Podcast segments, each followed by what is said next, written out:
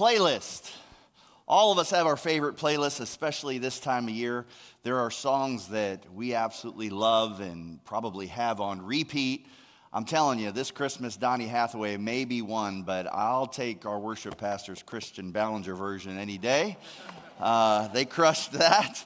Uh, there also are probably songs that when you that come on the radio at Christmas time, you're like, I just can't stand. If I hear that one more time, you know what I'm.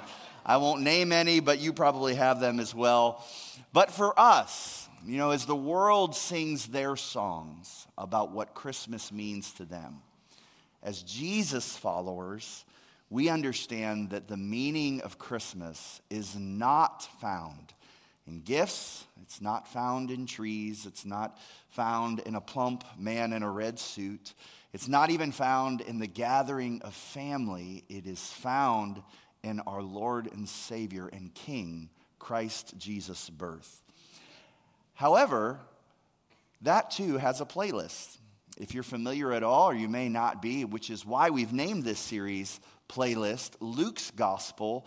There are actually four songs that serve as a soundtrack, if you will, to Christ's birth. We are going to look at three of them this month in December. The first one, starting today, is Mary's song. Next weekend, we'll look at Zechariah's song. And then the weekend of the 17th and 18th, we'll cover the angel's song, which they sang right after our Lord was born. Here's what I would like us to do. I know you've been standing for a little bit. I'm going to ask you to stand again. If you have your Bible with you today, whether that be digital or a hard copy, you can open it to Luke's Gospel, chapter 1, verse 46. Of course, if you don't, that's okay. They'll put it on the monitor beside me and the screen behind me, I would love for us to read aloud God's word. And as we do, let me encourage you don't just do this because I'm asking it to you or just read the words on the screen, but really think about these words and remember the point to Mary's song because we're going to um, tie that into a, a, some verses in the Old Testament as well. So let's read God's word together today, starting at verse 46, Luke chapter 1. Mary responded, Oh, how my soul praises the Lord, how my spirit rejoices in God my Savior, for he took notice of his lowly servant girl.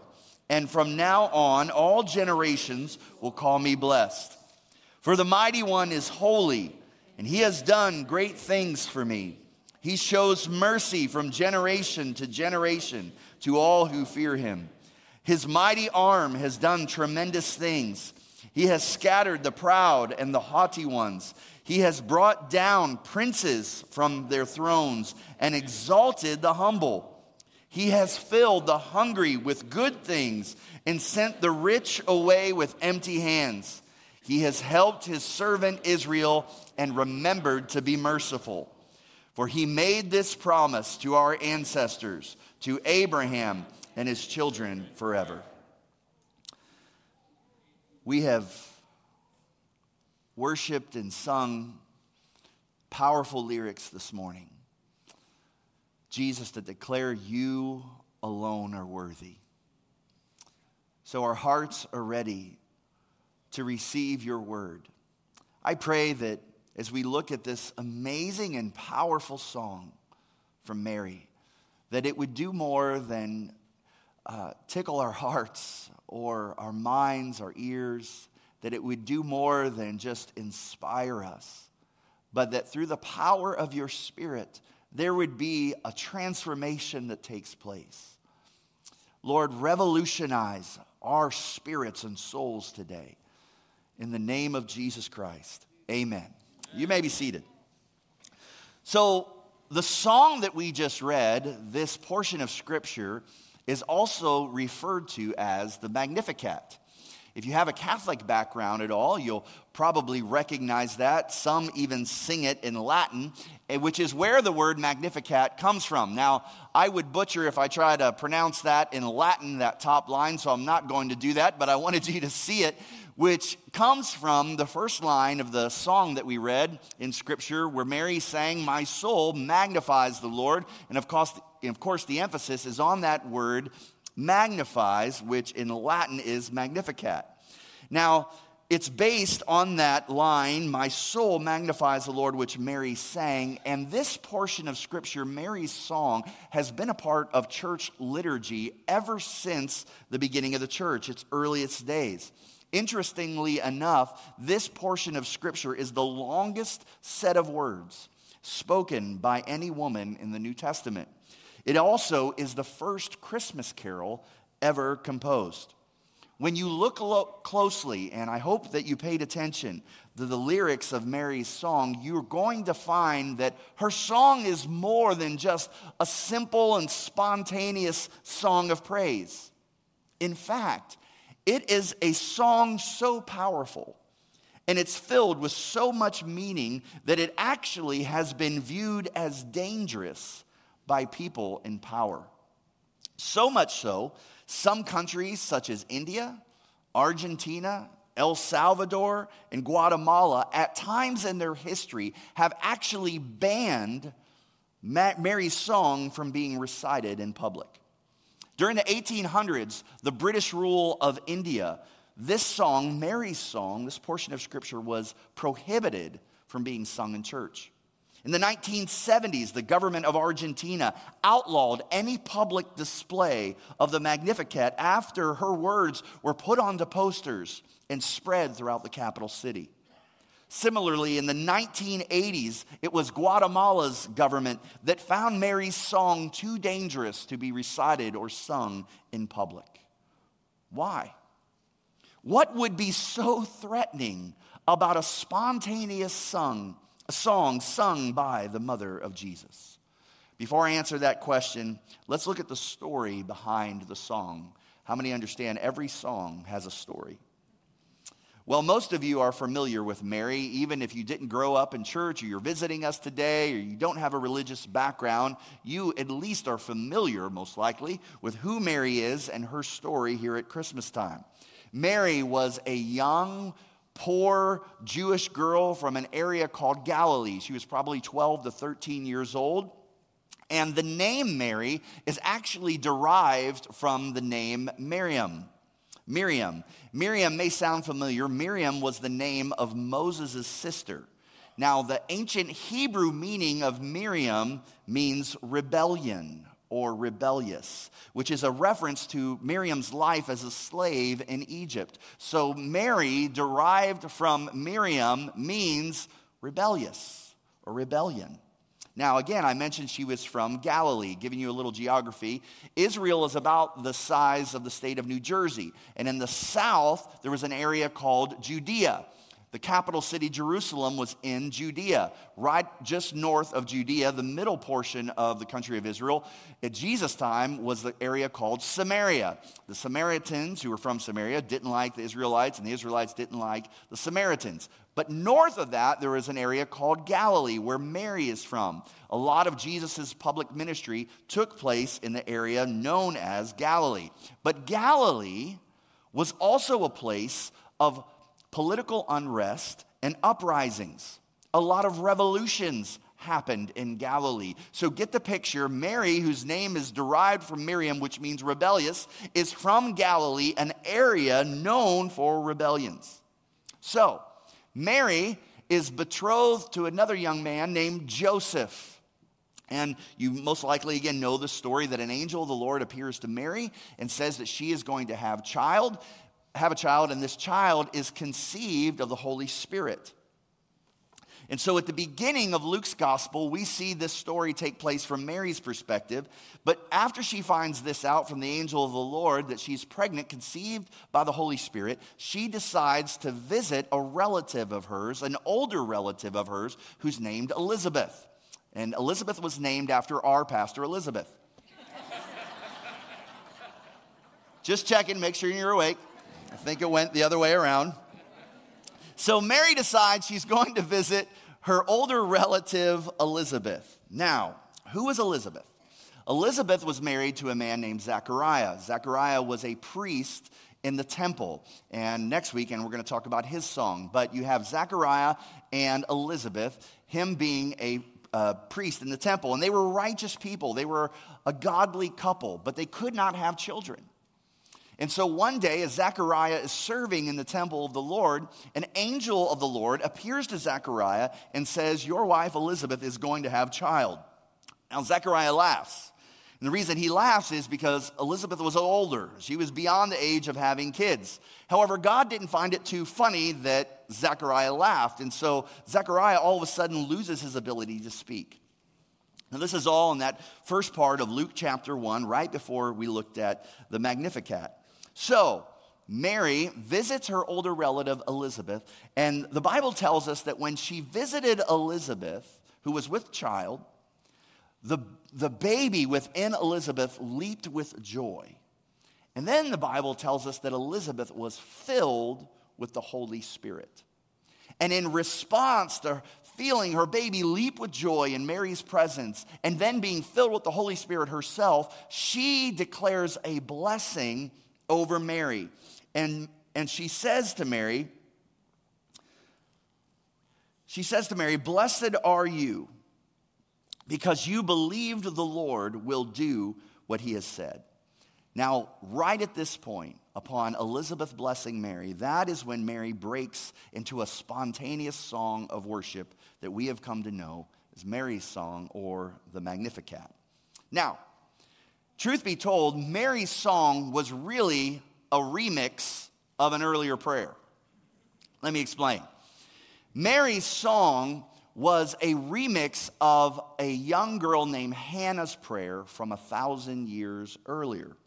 If you don't know who Hannah is, you can go to 1 Samuel chapter 2. But uh, for time's sake, Hannah was another Hebrew woman that was unable to have a child and the Lord conceives a child in her and answers her prayer, and she ends up having a son. Anybody guess the name? Know the name? Samuel, yeah.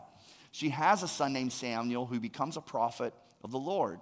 Well, when Samuel becomes of age, she brings Samuel to the temple to dedicate her son that God gave to her, an answered prayer, and she dedicates Samuel to the temple.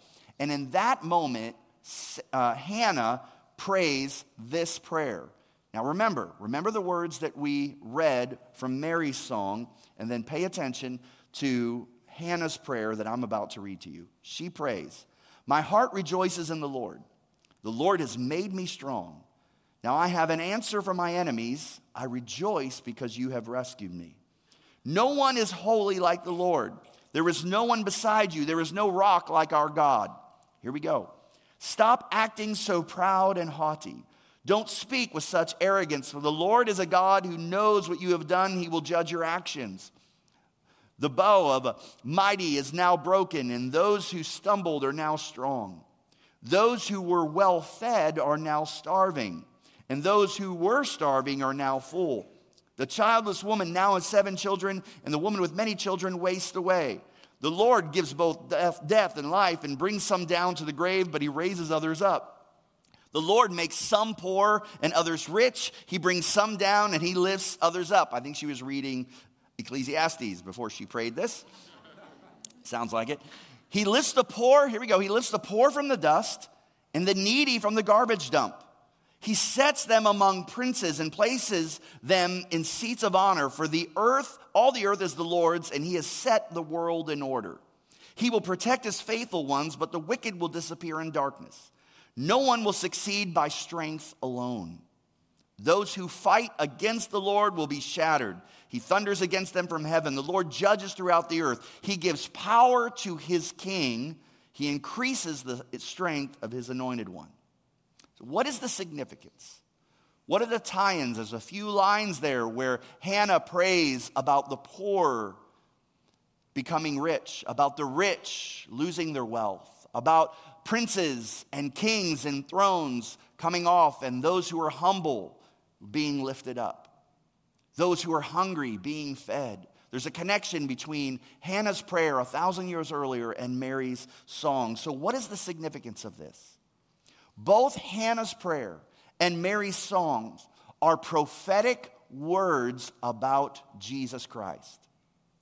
Hannah is praying about Jesus a thousand years before he would ever step foot on this earth. And Mary is singing a spontaneous song about her son that would come true 30 years later when he began his public ministry. So, why would nations, why would they ban a spontaneous song of worship from a young, poor, pregnant teenage girl from Galilee? What could possibly be so threatening? Well, consider this. It was about 100 years ago, there was a missionary, theologian, and preacher named E. Stanley Jones who called the Magnificat, Mary's song, the most revolutionary document in the world. William Barclay, a famous English theologian, calls the Magnificat a bombshell. He says, We have forgotten its revolutionary terror. Dietrich Bonhoeffer, a name you may be familiar with, who was a German pastor and theologian that was executed by the Nazis in World War II, called Mary's song the most passionate, the wildest, one might say the most revolutionary hymn ever sung. You see, Mary's prophetic song much like Hannah's prayer a thousand years earlier, is indeed a song of revolution. Why? It is a song about a divine reversal.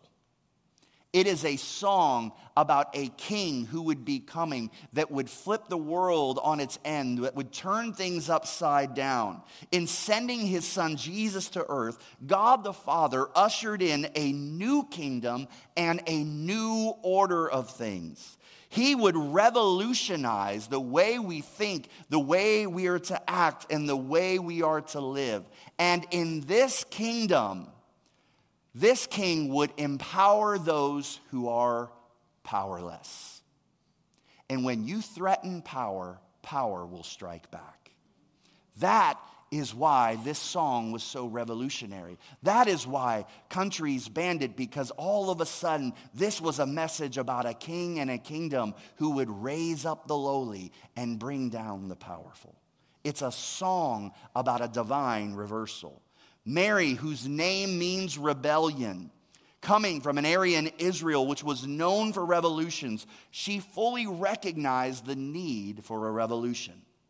Violence, greed, tyranny flourished in ancient Israel every bit as much as it does in our world today. But the revolution that Mary sang of was not a mere political revolution.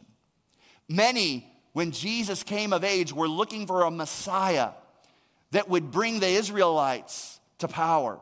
Many were looking for a king who would come, would eliminate the Romans, it would eliminate their enemy, and all of a sudden they would be in power. But she sang of a divine revolution.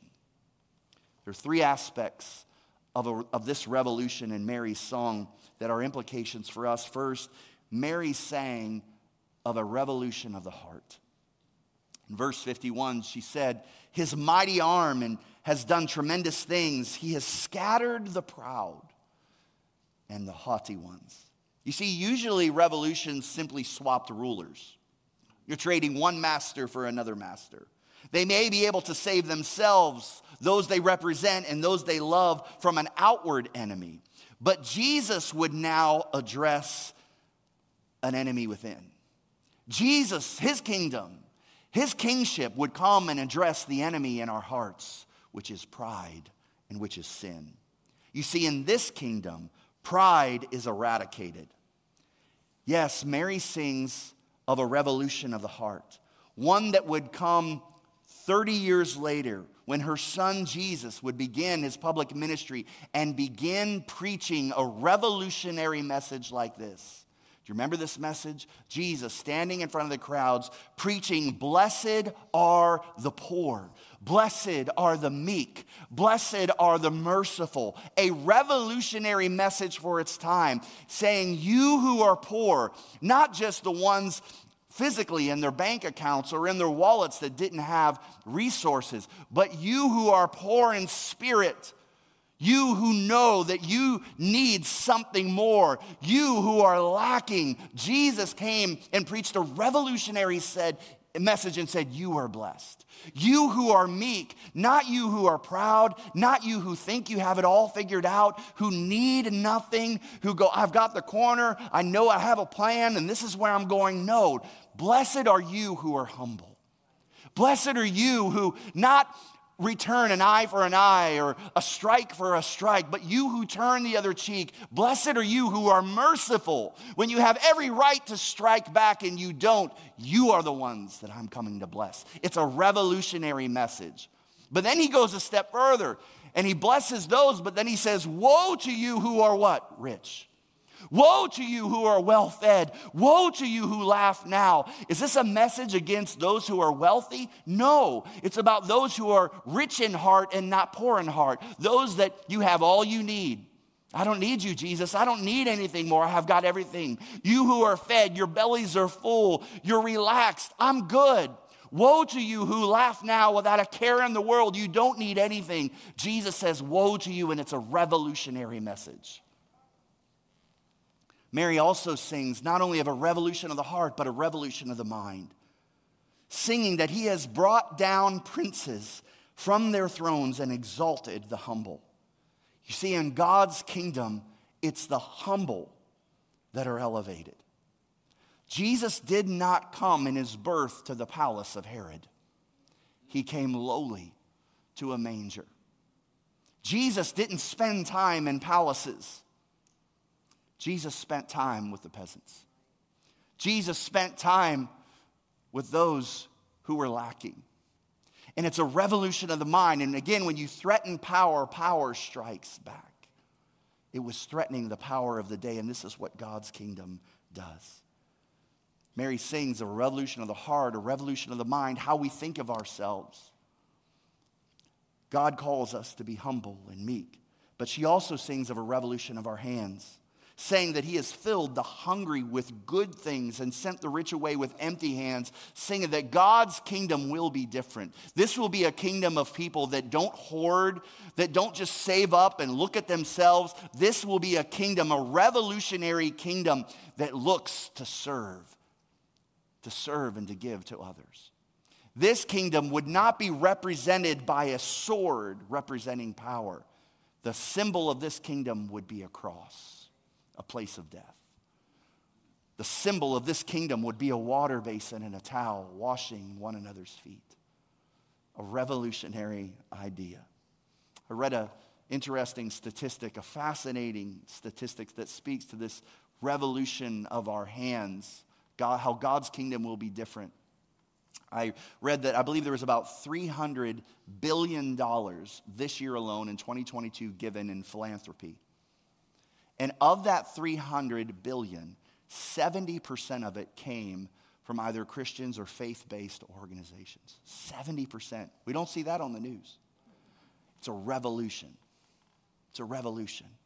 And that should be the kingdom of God. Christ coming to earth ushered in a new order of things, a divine revolution that goes against the normal order. No, this kingdom, this kingdom of God is different than the kingdom of the world. God's kingdom promotes not the powerful, not the wise, not the talented, not the strong, not the good looking, not the famous, not the wealthy, not the connected. It is a different kind of kingdom. Jesus, just three ta- chapters later in Luke's Gospel, chapter 5, speaks of why he came.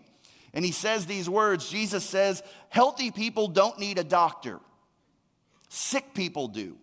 And he says, I have come to call not those who think they are righteous, not those who think they have it all figured out, not those who have a plan and have it all together, but I've come who, for those who know they are sinners and need to repent. When we listen to the Song of Mary, when her lyrics go deep within our soul and deep within our spirit, we will understand, and here's the implication for us that Jesus meets us in our place of pain, not the palace of our pride or the palace of our privilege. Jesus wants to meet us in our place of pain. If you are in pain today, you are in the perfect position for Jesus to meet you. Jesus doesn't come to the place, to the palace rather, of our pride or the palace of our privilege. He's not waiting for you to get your act together. He's not waiting for you to figure out and have all of the answers. That's not where Jesus comes. Jesus comes finally to the place of your tears, to the place of your pain, when you recognize, I don't have it all figured out. I can't do it. I don't know what I'm going to do. So here's the good news if you're here today and you're lonely, if you're here today and you're in pain, if you're here today and you're depressed, if you're here today and you're experiencing fear and anxiety and woe, if you're here today and you're in mourning, if you're here today and you feel oppressed, if you're here today and you're hungry, if you're here today, and poor, you are in the perfect place because that's where Jesus wants to come. He wants to meet you in your place of pain, not in the palace of your privilege. So here's what I invite you to do in this moment and in the days and in the weeks to come leading into Christmas. This is a season of joy, it's a season of celebration, but we all know it's also a season of pain. I invite you to wait there. Would you sit in your place of pain? Would you bring that to Jesus, knowing that He desires to meet you there? We're in a season we call Advent. You know what Advent means? A longing, a waiting, a looking forward to. So as you wait in your place of pain, bring it to God an advent there. Wait there, knowing that that's where Jesus wants to meet you. Rachel, Rachel Held Evans said these powerful words. What made Jesus radical was not who he excluded from ministry, but who he included. I'm going to remix her words as we come to the table of the Lord. What made Jesus radical was not who he excluded from his table, but who he included. Think about the table of the Lord. The table of the Lord included a zealot, someone who wanted to tear down the current powers that be, the government it be. It included a tax collector, someone who was working on the behalf of the government. It included a traitor. Jesus invited a traitor to his table. So today, as we come to the Lord, know that everyone is welcome. Everyone is welcome to the table of the Lord. As we do that, this is not ACAC's table, it's not our denomination's table. You don't have to be a member of this church, it could be your first time here today.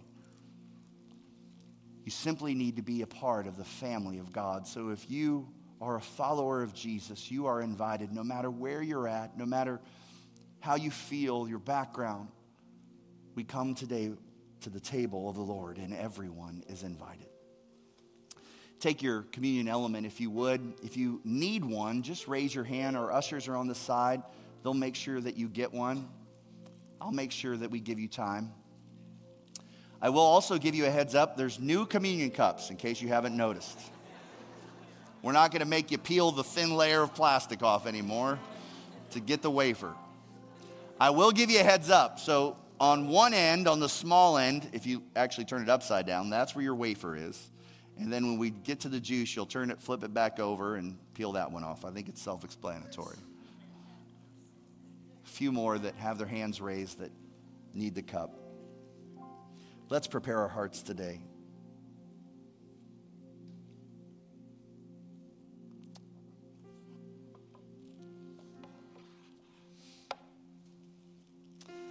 Go ahead and take that little cracker.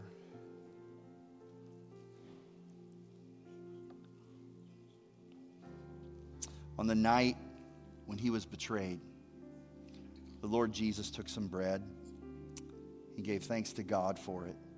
Then he broke it into pieces and said, This is my body, which is given for you.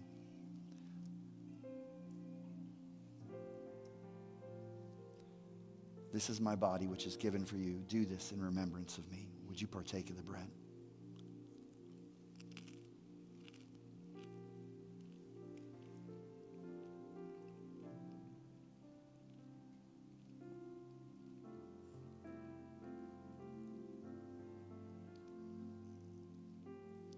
In the same way, he took the cup of wine after supper, saying, This cup is a new covenant It's a revolutionary covenant between God and his new and his people, an agreement confirmed with my blood.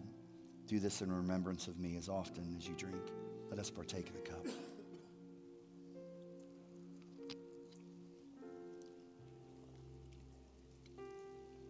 Thank you. Thank you, Jesus.